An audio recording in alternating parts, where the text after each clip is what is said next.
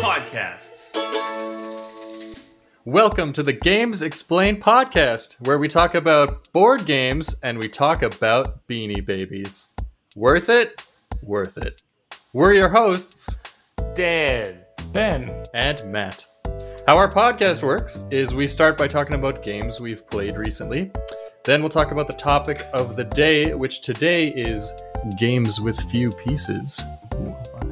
And then we'll talk about games we wish existed. So, Ben, why don't you kick us off? Uh, what have you been playing lately? Uh, lately, I've been playing a decent amount of Sushi Go, which is, uh, for those that aren't familiar, it's a um, pass and play game. So uh, everyone has a uh, hand of cards, and you need to take out a piece of sushi as one of the cards and add it to your uh, meal in front of you and pass the remainder of the cards to the person next to you. Everyone's playing simultaneously, so it goes pretty quickly. Uh, you get a little bit of a taste of what's coming up or what other people might have access to, and so you can kind of try and sabotage or plan for the future that way. And it plays in three rounds of getting a hand of like I don't know seven or ten cards or something like that, uh, and everything stacks up, and so you can kind of have some chance to redeem yourself each round. And there's certain cards that last between them. Um, it's yeah, it's a nice, simple, quick game that. Uh, uh, keeps everyone engaged. It's nice. Uh, the the last time that we introduced this game to to a group of friends, they're like pretty pretty intense gamer people. Uh, we introduced it to them, and they really enjoyed it. But the comment of one of them was like, "Oh, this is a simple little nothing game." As they were Oh playing it, it was like, Oh, harsh. wow. meaning to say like oh this is like it's it's pretty chill. Like you could be competitive with it but like you don't need to like really push yourself and you know it- it- it's it's easy to play. And it's like 15 minutes from start to finish. But her way of summing that up was it's a simple little nothing game. It's very funny. But yes that is a great game very aesthetically pleasing uh, artist art, artistry on the cards each of the little nigiri are smiling back at you as you uh, lay them out on your tray to, to consume them. It's it's ironic giving uh, a piece of food that used to have a face a different face. yes, totally. When I play awesome. Sushi Go, I I have to set the meta. So at the beginning, like go for the sashimi, go for the expensive green ones, because basically only one person can go for the green ones in a certain round. And if you establish yourself as the one who's getting green on the first round, the second round, you can probably pick up some nice things before you start going for green because everyone's going to be like, oh, there's no point competing. Like they're just going to go green again. Interesting. That's a that's a risky move. See, you got to go dumplings. Yeah, that's pretty risky. You got to go dumplings because dumplings do not. It doesn't matter how many you have. You still get points, but they get exponentially better as you get more of them. So you get one, you get one point. You get two, you get three points. Three is like six or something. Goes up to like fifteen points. It's amazing. There is the risk are- there, though, that everyone's got the same plan, though. They figure, like, this gets me something no matter what. I I feel like I'm halfway between you guys. I go for the ones that are the, the um, you need three of them together or whatever, and I just try and grab them as fast as possible, and then I mellow out and just grab whatever little points I can get here and there afterwards. Big risk. You gotta, I mean, dumplings are non committal. Yeah, that's how I live my life. Apparently, this is not sushi. Go, well, I take that back. Sushi Go is not an emulation of how I live my life. Sushi Go is how I play Sushi Go. It's uh, like we play games to live a fantasy, right? In my fantasy Absolutely. life, I am just not. I can't make decisions. In my I fantasy life. way. in my real life i make all kinds of decisions i don't i don't remember who in my family has this wonderful device but i inherited a giant like three foot tall cribbage board which is basically an end table from my grandma or my great uncle or something and so uh, my dear wife and i have been playing a, a, a good deal of cribbage lately and the pegs are like the size of my finger it's it's it's very nice it's it's it's uh we we we drag it outside now that there's nice weather uh here in the in the peg as we call it it's like 25 degrees outside you sit out you sit out with a nice iced beverage Is and it? uh, Does it have legs? Like, is It it, has- furniture? It's basically furniture. Like it's giant, and Yeah, and it's like a side like table. yeah, it's like a side table. It's like maybe ten inches wide and like uh, four feet long, and it snakes around in the middle, and it's it's super cool. And we also used to play it with these giant like I don't know 10, 10 inch like playing cards, but that's it's a little unyieldy just to fit the, the fit the aesthetic of the playing on this giant cribbage board. But it's really hard to hold a hand of cards when they're like bigger than your actual hand is. I love the cribbage. Cribbage, we feel like it needs that counting board. Like you have to move pegs if you're playing cribbage. You could play Yeah. with a pen and a piece of paper, but it makes it like it solidifies it in our mind as a special card game because you oh, have Oh yeah, these fancy, elaborate boards. I I think that's hilarious. Yeah, That's it's, it's totally it's totally true. Um, every time I find that every time I play cribbage, I I need to relearn the rules because the scoring it's it feels like sometimes the scoring is just so whack and there's not it doesn't seem terribly intuitive how it scores it's like i remember there's pairs and i remember that there's 15s but beyond that it's it's like i could say anything and the people i'm playing with would believe me and vice versa mm-hmm. So, and if the know. jack shows up here, it's this person's. And if it shows up here, it's two points for that person. And the suit matters in this case, but not in this case. you you nailed it and that that could be a total farce and i totally believe you right now Cribbage. yep Uh, I recently got introduced to a game called, and this is this is I'm told the proper Latin pronunciation, uh, which is Ex Libris, nailed it which uh, is a game where you're a librarian. Aw. Isn't that delightful? Uh, and this game tickles me because it uses lots of different parts of my brain at the same time.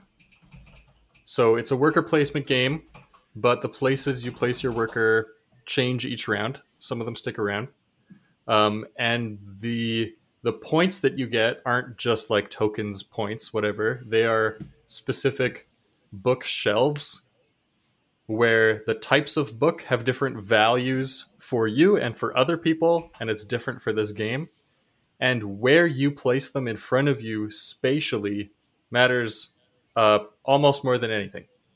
Hmm. So if your bookshelf is stable, uh, you get more points. If it has like a solid, you can draw a nice big rectangle in there, you get more points.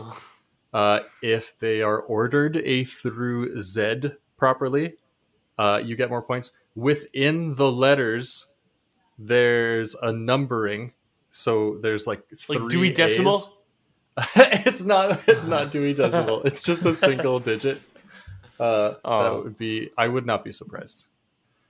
Uh, and so every single book has a proper place in your shelf, and uh, but you have to build beside a card you already have.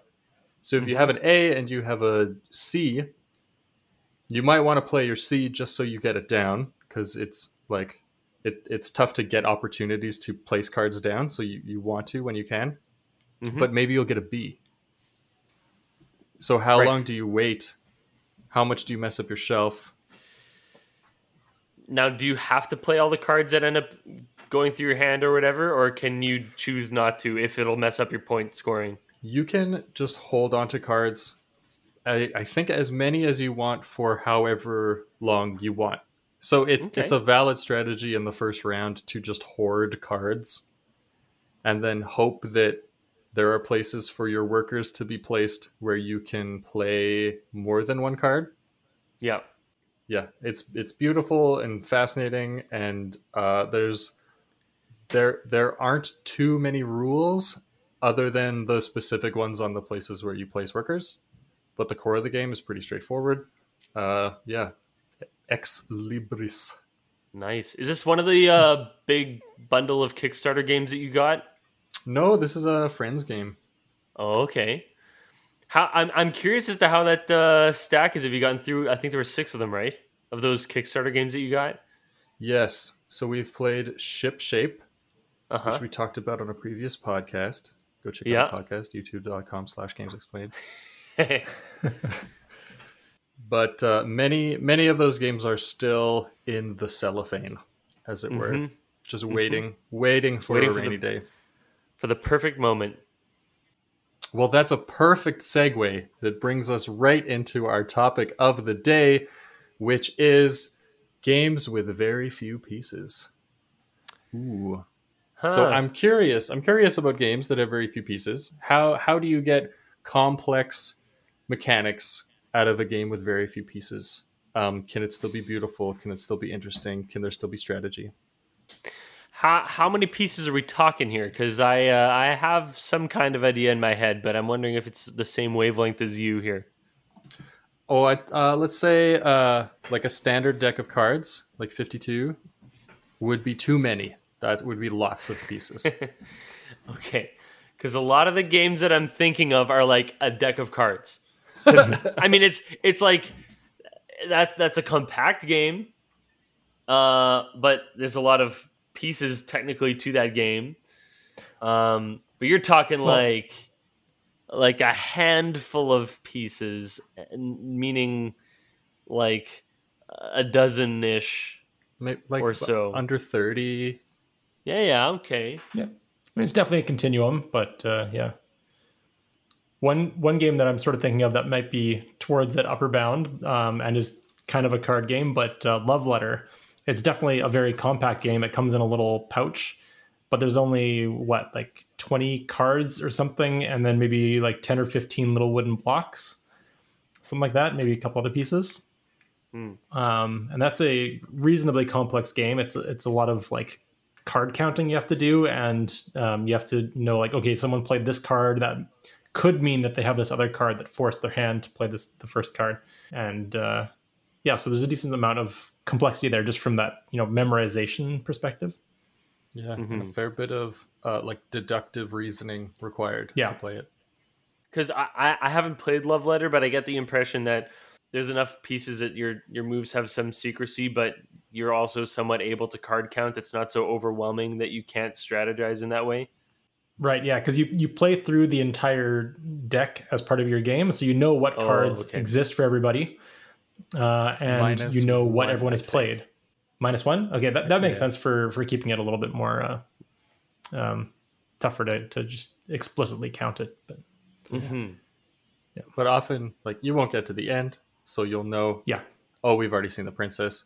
Oh, we've already seen the king.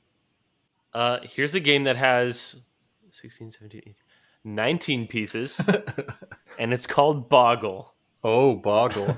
because Boggle has 16 die, dice, die, dice, dice is plural, has 16 dice.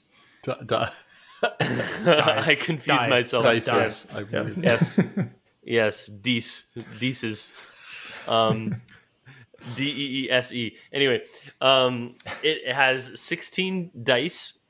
It has uh, a, a thing that holds the dice in its 4x4 grid. It has the lid to that so you can put it on and shake it up. And it's got a timer. Oh, and I guess you got like pads of paper and pencils for you to write down stuff if you need to. So more than 19. But, but, um, that game has like the fact that there are 16 like the main pieces that we're talking about with that game are the 16 dice but what what makes that game complex in its simplicity is the fact that each of those 16 dice i think are slightly different from each other each of them have six different sides to them and so the permutations you can get from shaking around this thing and ending up with all these different options let alone where they end up spaced in all of the different potential spaces on the grid.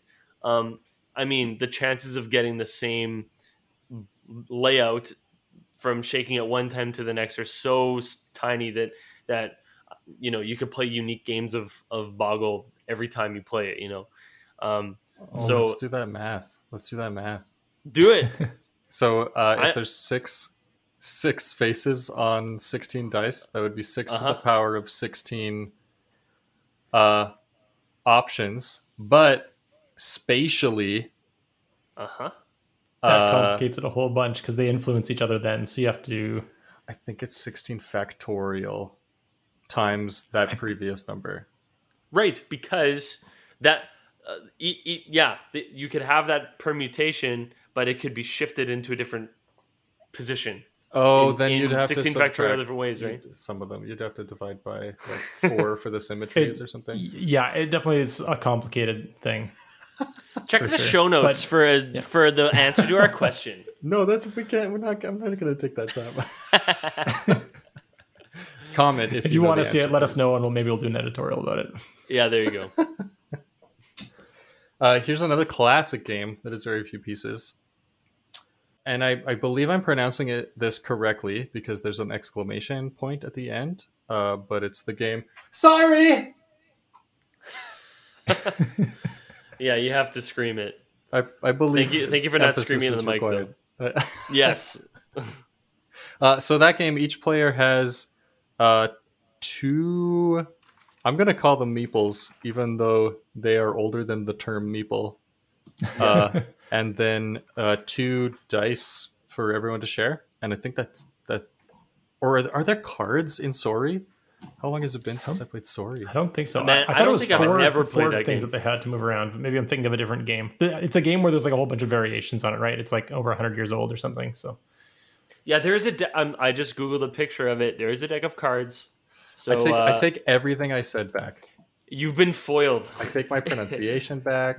a a uh, a a, a very uh, a very vanilla house rules version of the game where you lost the deck of cards could be a simple game. And there's four pieces per person.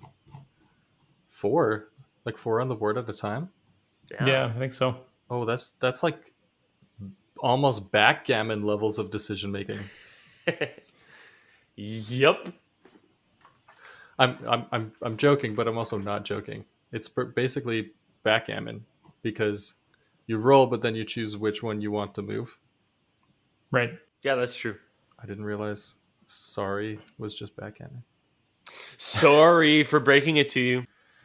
Oh, While we're on the trend of uh, older games, there's I feel like there's a lot of stuff that's you know a lot of older games had that simplicity that that could go with just a few pieces, like you know snakes and ladders kind of thing. But there's also like that whole genre of games that's like pen and paper games where literally you just need a pen and paper or maybe a couple pieces of paper and a couple pens. Uh, Mhm. Games like um, dots and squares, where you have a, a grid of like 10 by 10 dots and you take turns drawing lines and trying to complete boxes and, and going. Mhm. That one I feel like is a game that has a reasonable amount of complexity, even though it's just pen and paper. Yep, tic tac toe, telestrations, Mhm. all those good things. monikers. I I don't know that I've ever played that. Oh, or the bowl game. It would be called the bowl game as well. There's a few other like localized. Oh, sure, yeah. It's it's the game where you you act out different characters, and then Oh, I there's more see, and more restrictions for how you can portray information Of course, until yes. it's just your head poking out over the back of a couch, Mm. and you can't use any sound or any part of your body that's not your head. it's great. Mhm. It's so much fun. Uh, I have some travel versions of a couple games, which are nothing like the original game, but have very few pieces. They come in these. Uh, I have two of them. I have a Monopoly travel version and a Scrabble travel version, and basically, they, um, it comes in this like very small flat cylinder of like plastic, and you open the lid, and there's this little board in it. For the, okay, so let's talk about mon- this Monopoly thing first of all. It's got this little board in it. So it has these 12 dice, and on the different sides of this dice are different values or, or, or different colors. Like, so for example, the, the, the, the board that you put, it's this board that has dice holes in them where you put the dice in, kind of similar to where you put the dice in the, into the boggle board. Um, except some of the dice holes are colored. For example, dark blue for the boardwalk park place equivalent doesn't say those but it just has dark blue or like brown and purple for the cheap ones you know um, and then the sides of the dice have the different colors in it, um, and the the colors have the value of a monopoly in that color represented in it, and it's it's basically like a um, what do you call that kind of game where you um, you keep rolling and risking until you decide to opt out. It's like a it's like chicken with dice. I don't Like know. Like a push your You- luck. you- yeah, it's a push your luck game. So, um, and some of the sides are the guy blowing the whistle, like go to jail. So you Hmm. can keep Oh. rolling the dice as many times as you want, and whenever you want, you can put the dice into the sections on the board. And once you have enough to make a m- monopoly in that section, you make the value of that monopoly, but you don't make any money if you don't complete it. And uh, there's there's different mechanics for chance dice being up on the on the dice and like hotels and stuff. But yeah, if you get three policemen, then your turn is over. You get zero money, and it's the next person's turn. You you scrap the board and go again. So you just take turns pushing your luck and making money each round. It's nothing like uh, actual Monopoly, except don't that it you, Build it uses the colors. like your next turn doesn't depend on your previous turn at all. No, you just push your luck on your turn, and when you decide you to opt out and cash in, you opt out and cash in. Oh, But yeah, very that being game. said, yeah, you have twelve dice and you have this board, and that's all you get. Well, I'm I'm gonna one up your game, and by one up I mean ten down, uh, because this game is Pass the Pigs, which is basically identical to what you described, but only two dice, and those dice are pigs, and that's it. okay. it's just push your luck. You roll these pigs based on how the, they they are tiny pig figurines. Based on how Uh-huh. they land, they're with different points, and you push your luck. That's it. wow. It's so good. Or for a more modern version, there's a Sutakku, uh, That's which excellent is pronunciation. You're very cultured this episode. I. You know, I'm I'm doing my best. I'm doing my very best. Uh huh. So that's kind of the same, but you have more dice, and you roll some of them and stack them, and then roll some more and stack them on top. And Mhm. each time, uh, the the numbers have to be going up.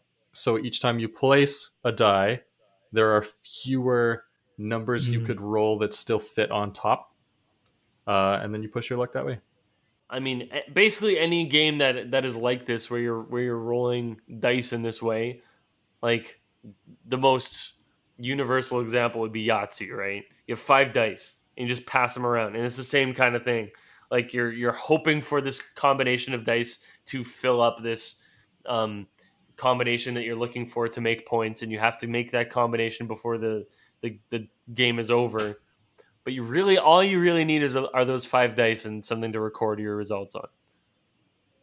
Have you have either of you ever played a game where uh, I think one person has one or two dice and they are rolling them as fast as they can, and the next person in the circle has a pen and is frantically trying to write numbers from one to a hundred on a piece of paper. Everyone has their own piece of paper, but there's one pencil. And then when you roll the right number on your dice, you grab that pencil and frantically start like continue writing the numbers 1 to 100 and whoever gets to uh, 100 first wins have you played that game I mean, this, This does sound vaguely familiar extraordinarily sounding, familiar. Isn't it like Mennonite something? mennonite something i don't know i can't remember it's the name like it's like Mennonite gambling. I know because it's like, ooh, Mennonites don't gamble or something like that. You know? that game uh, playing as a as a teenager is hilarious because it's a little violent like you're getting that pen it is now your Yeah, I can see pen that. Yeah. and and if it's your turn to roll those dice you are like you're you're not casually giving the dice to the next person. You do not care. You're grabbing that pen. And it's up to them to like crawl over and get those dice and go back and start or roll them wherever they happen to be to get that number and then grab the pen. Uh most frantic way of writing numbers from 1 to 100 i've ever experienced So, just to clarify, is there one set of numbers being written, or does each person have their own set of numbers? each person has their own set of numbers Gotcha. Hmm. it is a race That does sound extraordinarily familiar. It's like a youth group thing to do. uh, we got we got a lot of good examples of games where we don't use much, and there is definitely a common theme in it.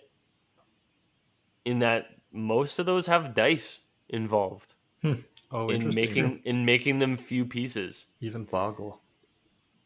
Yeah, and Yeah, not not special dice, in the traditional sense. Yeah, exactly. I mean, okay, in, in Pass the Pigs, do you use like actual pigs? Little, I mean, like uh, little little pig figurines, or what are you using? They are little pig figurines. They're a little bit squishy. But they're designed to sit on six different sides, though, right? Maybe not quite as evenly. Um, oh, what are the ways? So they can probably, be like on one or- side, which doesn't have a dot, and the other side, which does have a dot, and then they're standing up, and then there's up on the snout, and then there's diagonally up on the snout. And it's fun because uh, the odds are totally different. Like diagonally Yeah. up on the snout, when that happens, you rejoice because you hit the Yeah, jackpot. that's got to be pretty rare. That's great. So a, a game with very few pieces that does not have dice or randomness is uh, Quarto. So Quarto is is kind of like uh, tic tac toe. So it's a two player game, but it's on a four by four grid, and instead of uh, you playing X's and your opponent playing O's, there is an array of sixteen pieces, which are all unique. Uh, there's four properties uh, and every combination is shown. So 4 times 4 is 16. And what's unique is that you don't pick which piece you play, you pick which piece your opponent will play. And your Hmm, goal is to get a line uh, of, of matching pieces. So there's some property about them that matches. Yeah, so they have those four properties. So there's uh, shape, Oh. color, fill, height. That sounds like four properties to me. Oh, yeah, I said fill. Yeah, that's right. Yeah, so if you get four four in a row that are all the same color, then you win.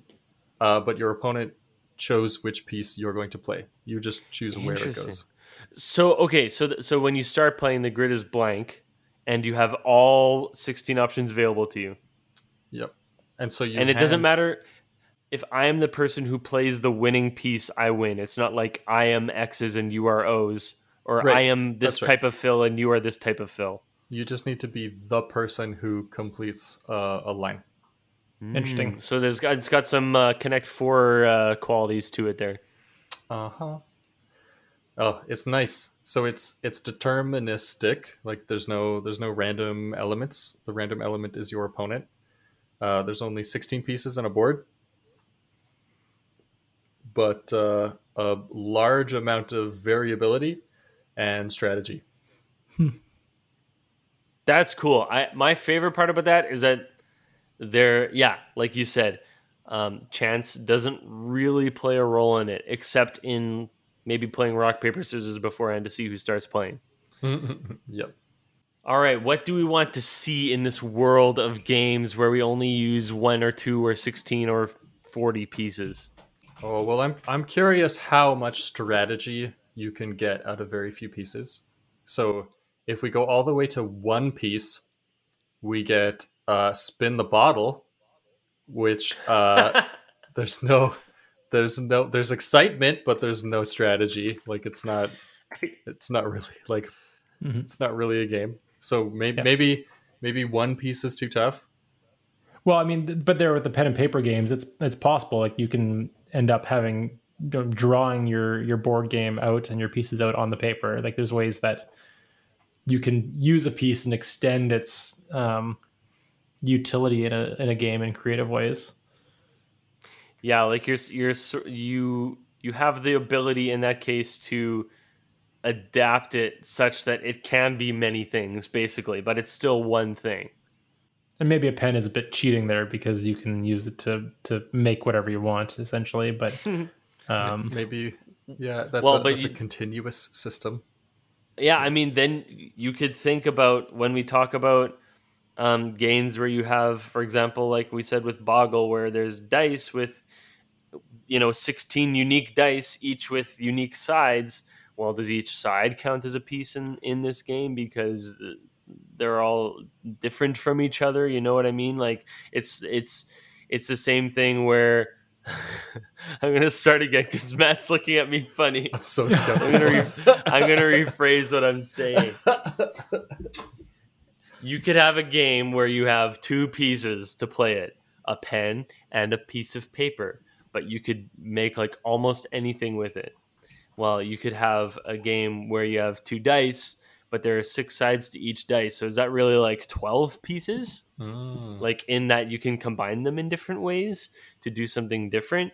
Is that cheating in our in our sense of the word of um, games with few pieces? So I, I think what you're talking about is uh, w- like what would be the most interesting game with the fewest states? Right. Mhm. Right. Um because yeah, like it's it's the complexity that that makes Boggle interesting. If there were only 16 letters and you just mixed up 16 letters in a in a 4x4 grid, that would be much less interesting than being able to have all that much more variety. And like a, a pen and paper, uh, or especially a pencil and paper, you Mm. have pretty much limitless possibilities. But if you go for a Lite-Brite, uh, now you have discrete dots and discrete colors. And so even though it's still millions and trillions of possibilities, it's it's it's narrowed down a bit. Mhm.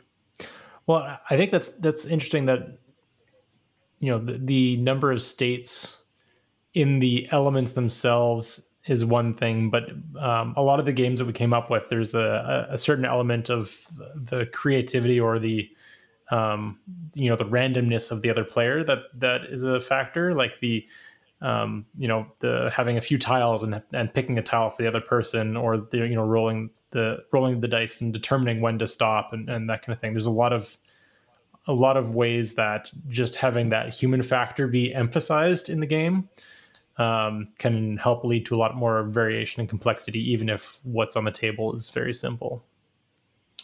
Yeah, coup would be a good example of that, where there there are only like three cards per role and five roles or something.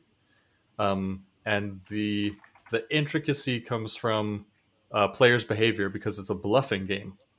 So you can do the action of the hidden card you have, and you know what it is, but you could pretend to have a different card and do that action and hope no one calls you out on it Mm.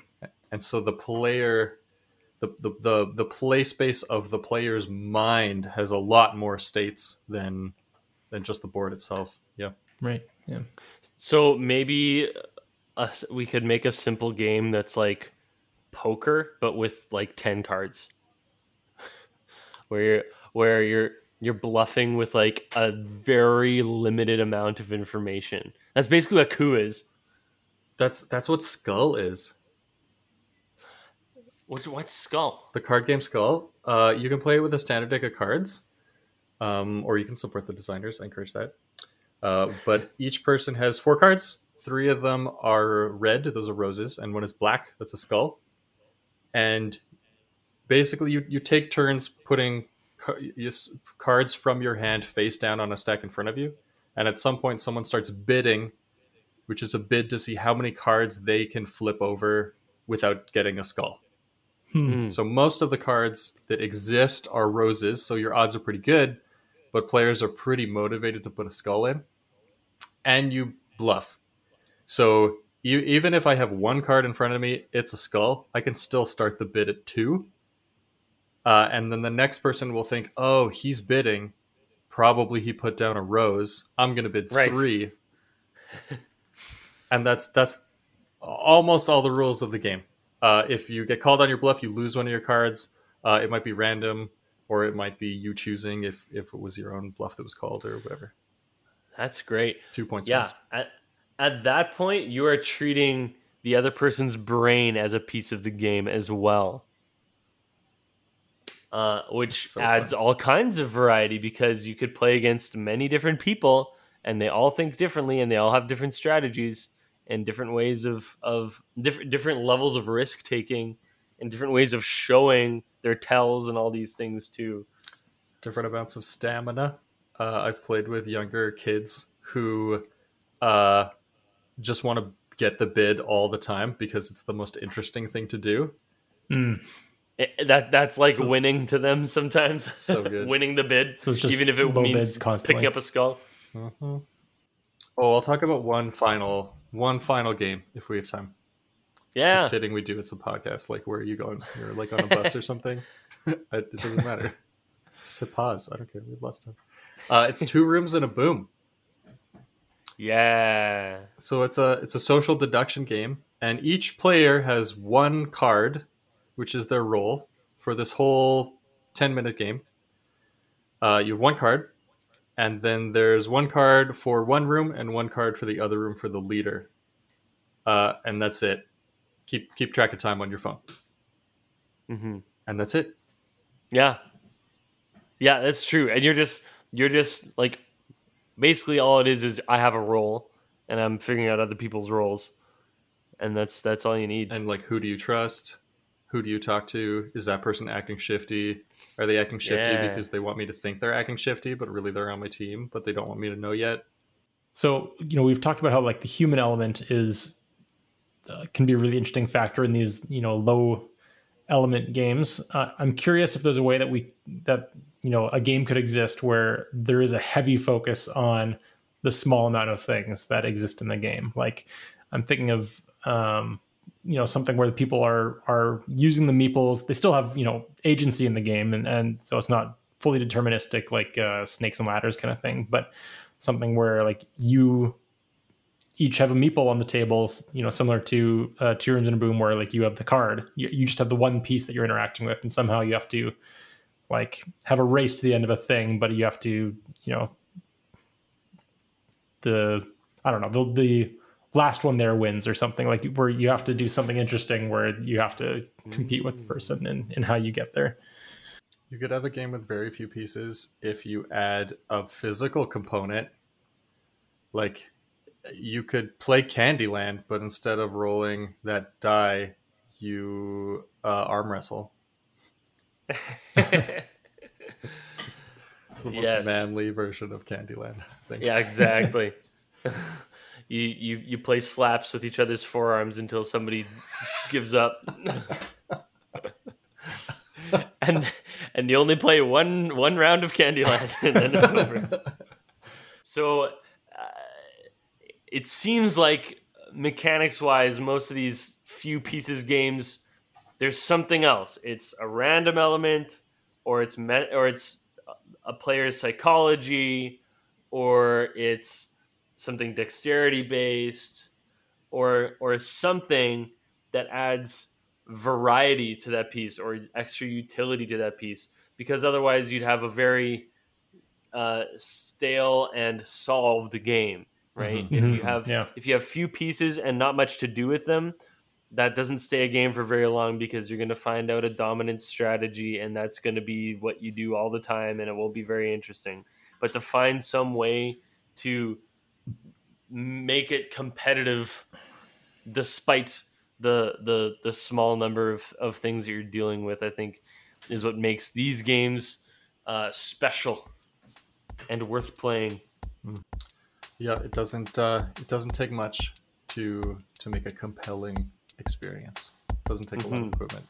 Well, that's our podcast. Thanks for listening in. Uh, you can find us at youtube.com slash games explained and see our rules videos and all our other stuff. Uh, tune in next time when we talk about games and we talk about stationary bicycles. Where you going? See you next time. Hey, thanks for stopping by. You can see the rest of our content at youtube.com slash games explained, where we have rules videos, editorials, and these podcasts. See you next time.